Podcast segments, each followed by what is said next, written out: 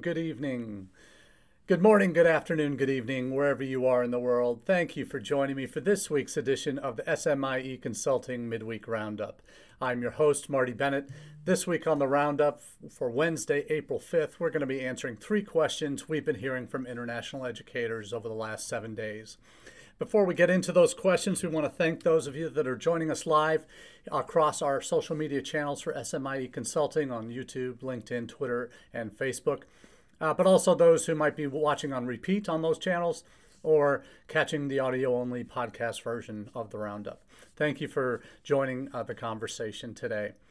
Uh, as we do each week, we take our questions that we ask and answer here on the Roundup from our newsletter that comes out on Monday morning. Uh, Monday morning at 9 a.m. Eastern Time, we deliver all the SMIE news fit to share. And in case you're wondering, all uh, the SMIE news means social media and international education news.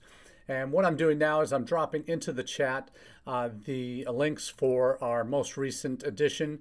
Uh, we do an email version that you can subscribe to on our website, uh, and I'll drop the link to that as well, as well as a LinkedIn, or excuse me, a LinkedIn version, as well as an email version of the uh, newsletter, all the SMIE news fit to share. And when we when we started SMIE consulting almost well nine years ago now, uh, we uh, had a purpose uh, to bring institutions together uh, to find ways to better reach uh, students and educators around the world. And part of that mission is to deliver news that we know uh, for most of you, you have full time jobs that uh, take up more than most 40 hours a week of your time, and digesting all the news, international ed news that's out there, not only in the United States but globally, is hard to do.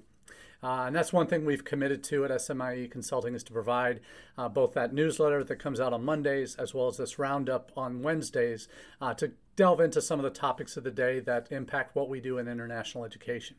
So, as we do each week, we cover these three questions out of the themes that we see developing in that newsletter. And this week is no exception. Uh, we're starting off with a topic we cover fairly regularly on the roundup, and that is the issue of China. What is new in China?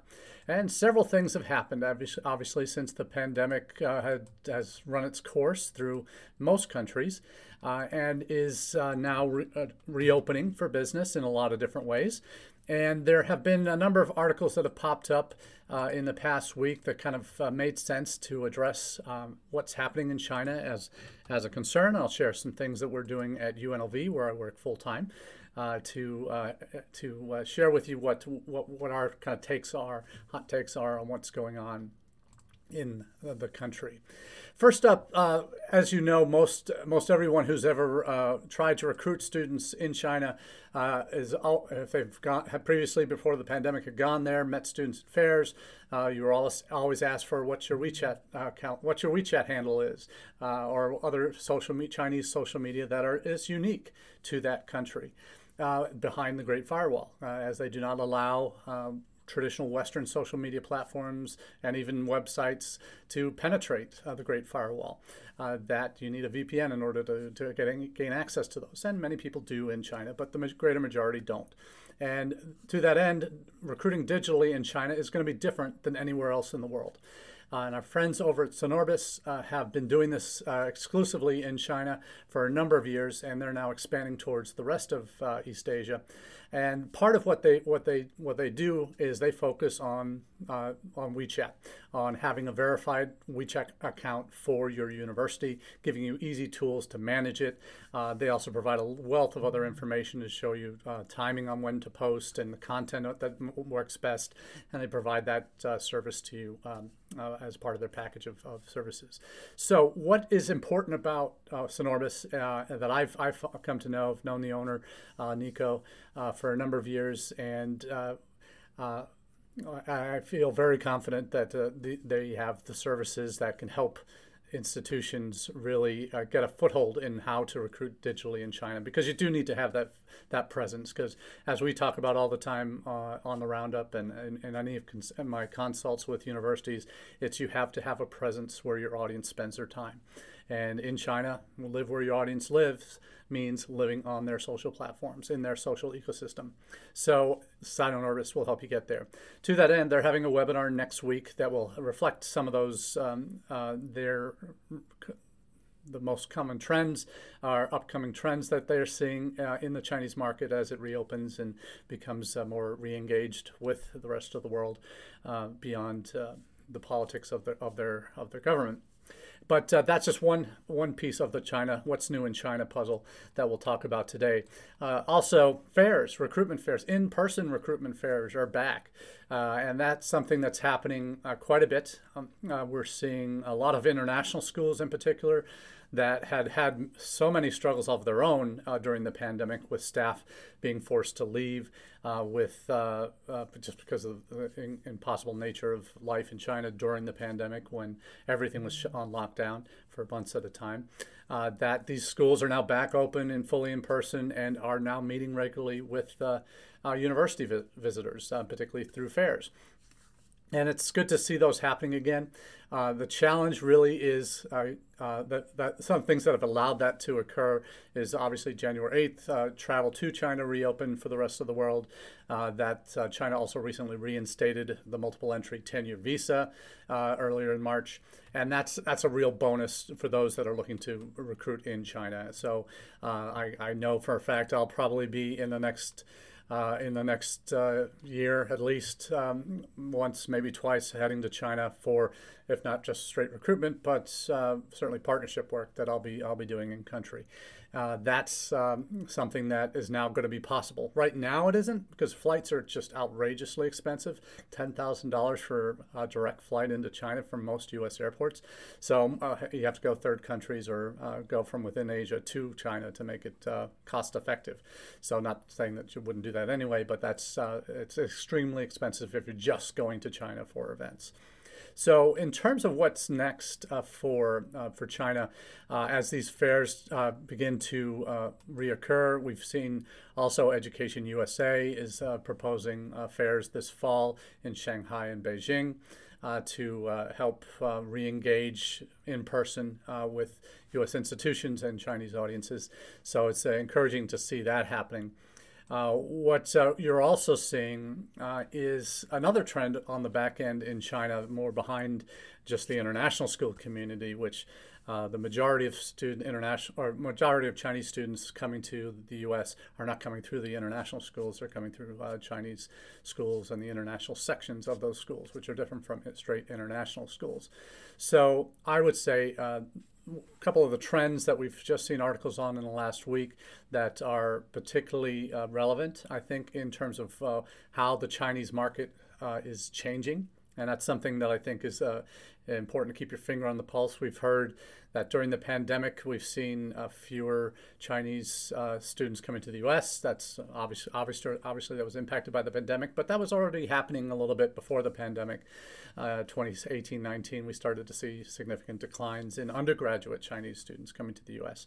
Uh, what uh, one of the what we've talked about previously here on the roundup is that students in China now have many more options, and students that might have in the past only considered the US are also looking at the UK, at Australia, maybe even Canada as well, as they look for options for higher education. And they're being actively courted by all those countries.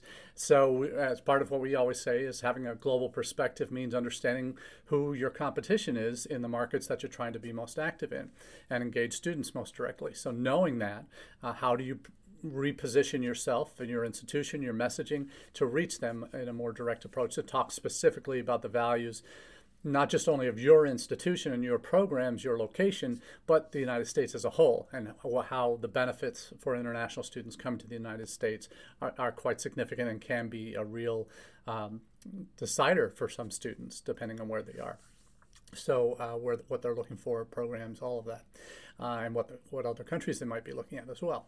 So uh, that's important. Another factor on how Ch- China is changing, we've already seen this with, uh, with the UK. We've seen fewer undergraduates starting to go to the UK as well uh, in, in favor of their one year master's programs. So uh, that demographic has shifted in, in the UK, where they're constantly on a one year treadmill in terms of where the greater majority of their international students are coming from these days.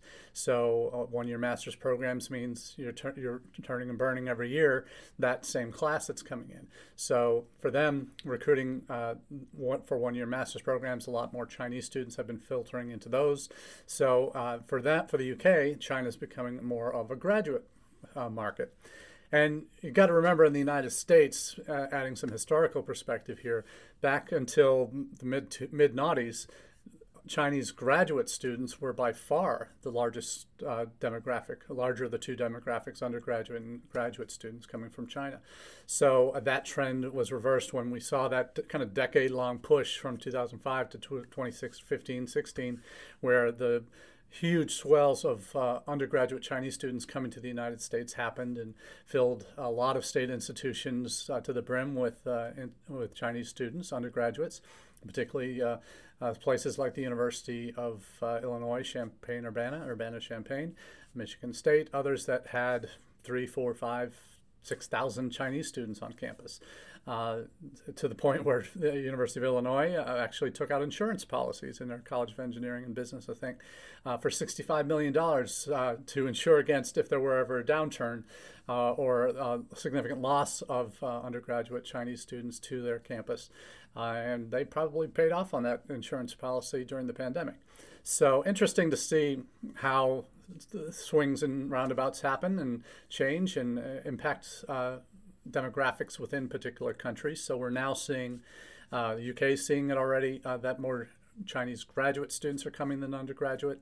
And we're probably going to see something similar to that here in the United States as well. certainly more graduate students coming from China. We're seeing that at UNLV uh, than um, uh, than we have in, in, in at least the recent recent past. Uh, another article from China, uh, the South China Morning Post um, out of Hong Kong is in a first, more postgrads than undergrads are set to graduate in Beijing this year. So uh, they are seeing much more of a graduate uh, market in with even within the country. So we're seeing uh, a, a, shift because in the past it has been uh, a much have more heavily undergraduate market, and even within China it's shifting towards uh, a post grad market, a master's and doctoral level programs and that's in Beijing. Uh, that that's the first time that's happening there. Uh, the city's universities have expanded graduate admissions uh, in Beijing, and more students are seeking higher degrees due to difficulty finding work. Experts say, according to the article.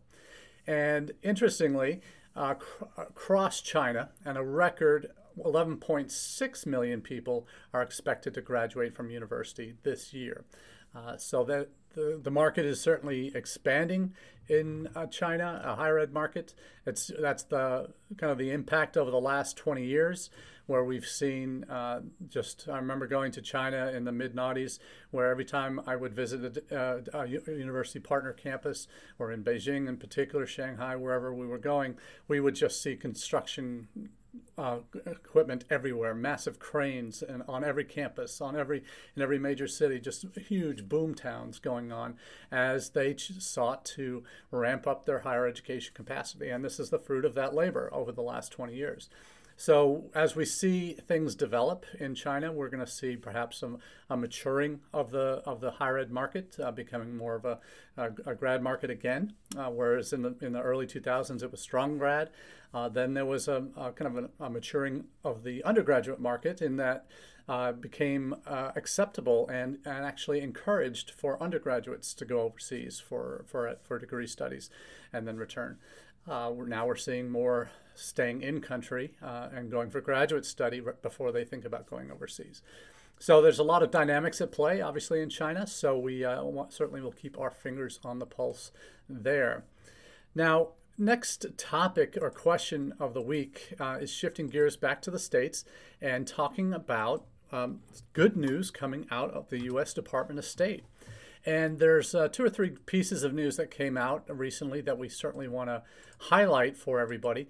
And uh, for those of you who are in ISSS offices, uh, part of what uh, you're uh, joy this past uh, week was hearing the good news that wet signatures are no longer required for DS 2019s.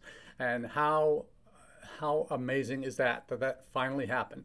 Uh, they've been talking about doing that for a while. Uh, I remember last August at the EdUSA Forum, State Department folks were saying, yeah, we're looking into this and assessing its plausibility. And they finally, eight months later, have decided, uh, yes, we're going to go ahead and we're going to make uh, wet signatures optional, uh, that students can have e signed documents uh, when they uh, go for their appointments uh, for uh, visas to come to the United States on J1 visas. So, really encouraging to see that. So, that's one part of the good news coming out of the State Department. And obviously, long overdue, if you want to be uh, really blunt about it. But what, what, what you've seen from, from the State Department over the years is they do tend to move fairly slowly. And part of that uh, is just the nature of the bureaucracy within the State Department. It is is a beast sometimes, and the uh, nature nature of it. And frankly, it's a system that when you look at the US compared to other countries, uh, with Canada, with the UK, with Australia, they have third parties kind of running their visa system, uh, approval of visas that go through government security checks and all that, but they have third parties running it. There isn't a required interview. So the processing is down to just the paperwork that whoever, whatever group or business is conducting that review uh, for on behalf of the government uh, is able to do so uh, in a much more timely fashion that isn't dependent on that three-minute interview at uh, the visa window. And the U.S. is fairly unique in that regard in terms of these hoops that uh, prospective students and other visitors to the United States must jump through. And that's a longer term challenge that isn't going to get answered today and probably won't go away anytime soon.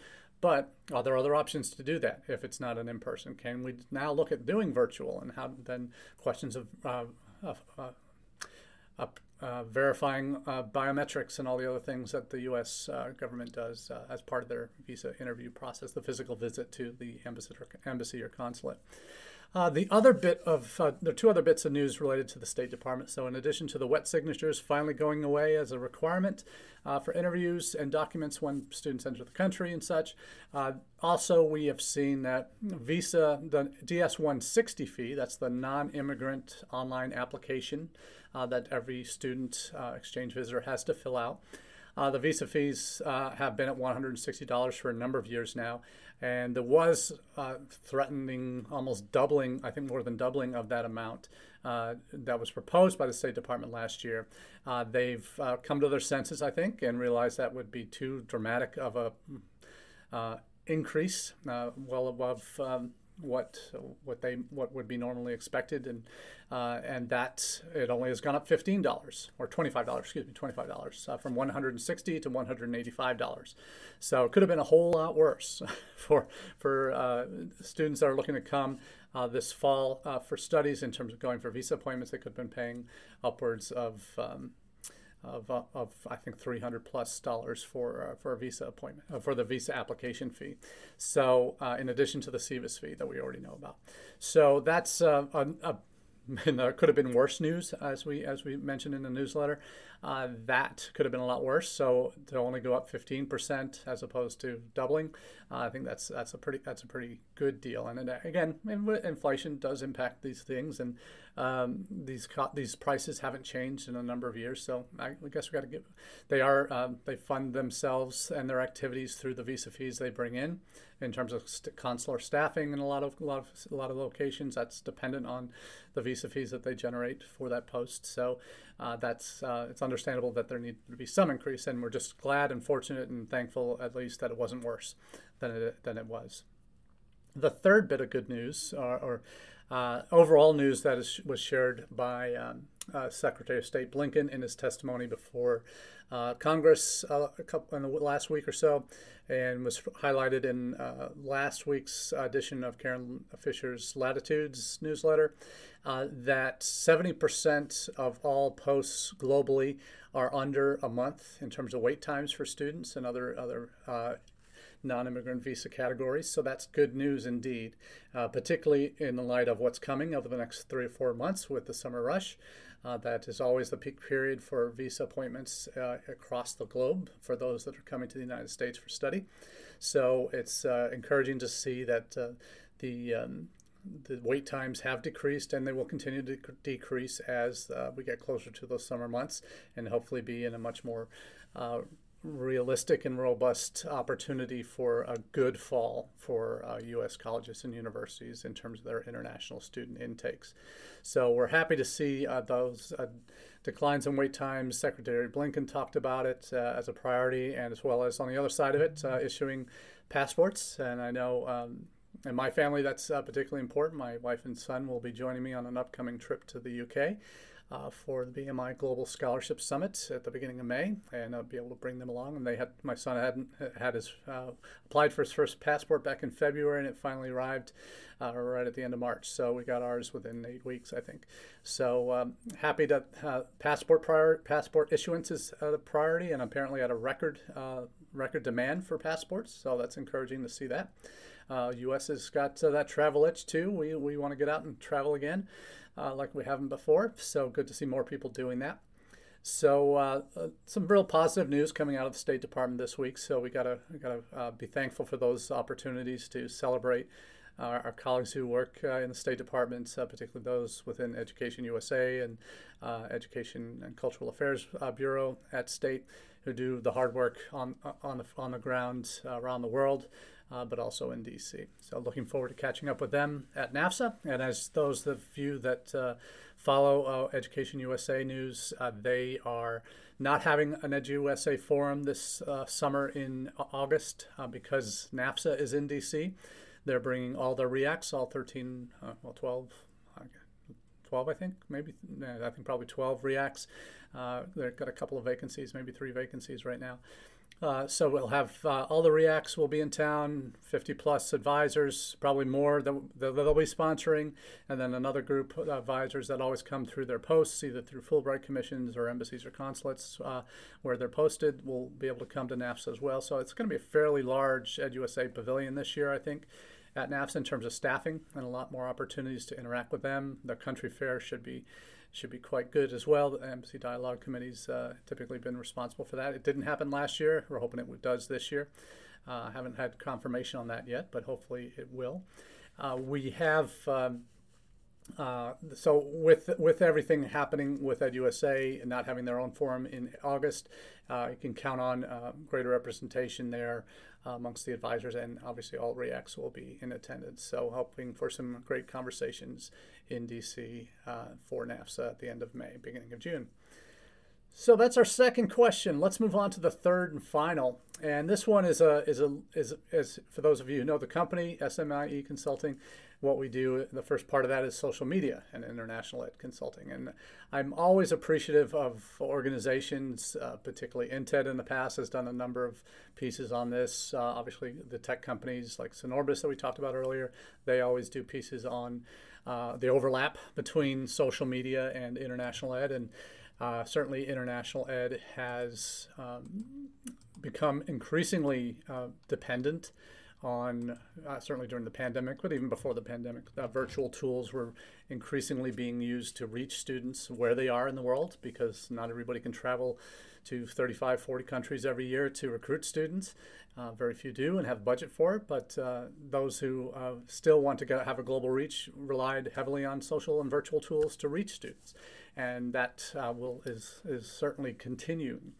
what you will see differently is when is we have to be aware of how things might change politically and how politics impacts what we do in international education. That's always something we need to have forefront of our minds as we're uh, approaching uh, strategies for engagement with students around the world is what tools are we using and as we talked about with china earlier we know that um, our western social media isn't accessible to the greater majority of pop- population in china unless they have a vpn and that uh, we need to we need to use the platforms and tools that they use. One of the tools, not necessarily for China, because China has, um, as we as the, as most everybody in the U.S. over the last few weeks have heard the congressional testimonies about TikTok and the impact of that that program of that social media platform uh, is seen as a potential threat. There are 150 million users in the United States, the majority of them young people, college age population. So TikTok has become an important tool to reach prospective students. Uh, for a number of universities. Uh, where there has been pushback, obviously, has been uh, at the state level, where over half of U.S. states now have some sort of ban on using TikTok on university or official devices, uh, phones uh, from the university uh, or college that are state-owned college uh, colleges or universities. So that has been a significant challenge for some institutions to reaching prospective students, and this applies not just domestically but internationally as well uh, since TikTok is a global platform. Uh, it's used in many countries. Uh, there's a different version of it. Uh, the parent company of uh, TikTok, ByteDance in China, has another version of it, Douyin. Uh, that is the short form video platform equivalent of TikTok, or the kind of the mother of TikTok in China. And our version here is something something that we, we look to as we develop our own tools um, for reaching students, we got to be aware of uh, places where we might want to use one tool. It might not be uh, a, a, the most popular tool or even allowed in certain countries, so you have to know that. Right now, TikTok is on the chopping block uh, for uh, for potential bans, not just among governments. I mean, Western governments have almost uh, all uh, banned TikTok on government devices. You've seen the U.S. do that. Canada's done that. UK's done that. New Zealand, Australia's do, done it. Uh, others have, are joining as well, where government devices can't use it. But we're also seeing now uh, the that there are countries that may be banning it outright, and the U.S. is one of those countries that might, that might be happening in. So what we're talking about here with TikTok uh, in the U.S. is one of the things the Congress is, is considering, as well as the Biden administration, is the ability to to ban uh, TikTok on all app stores uh, in within the U.S.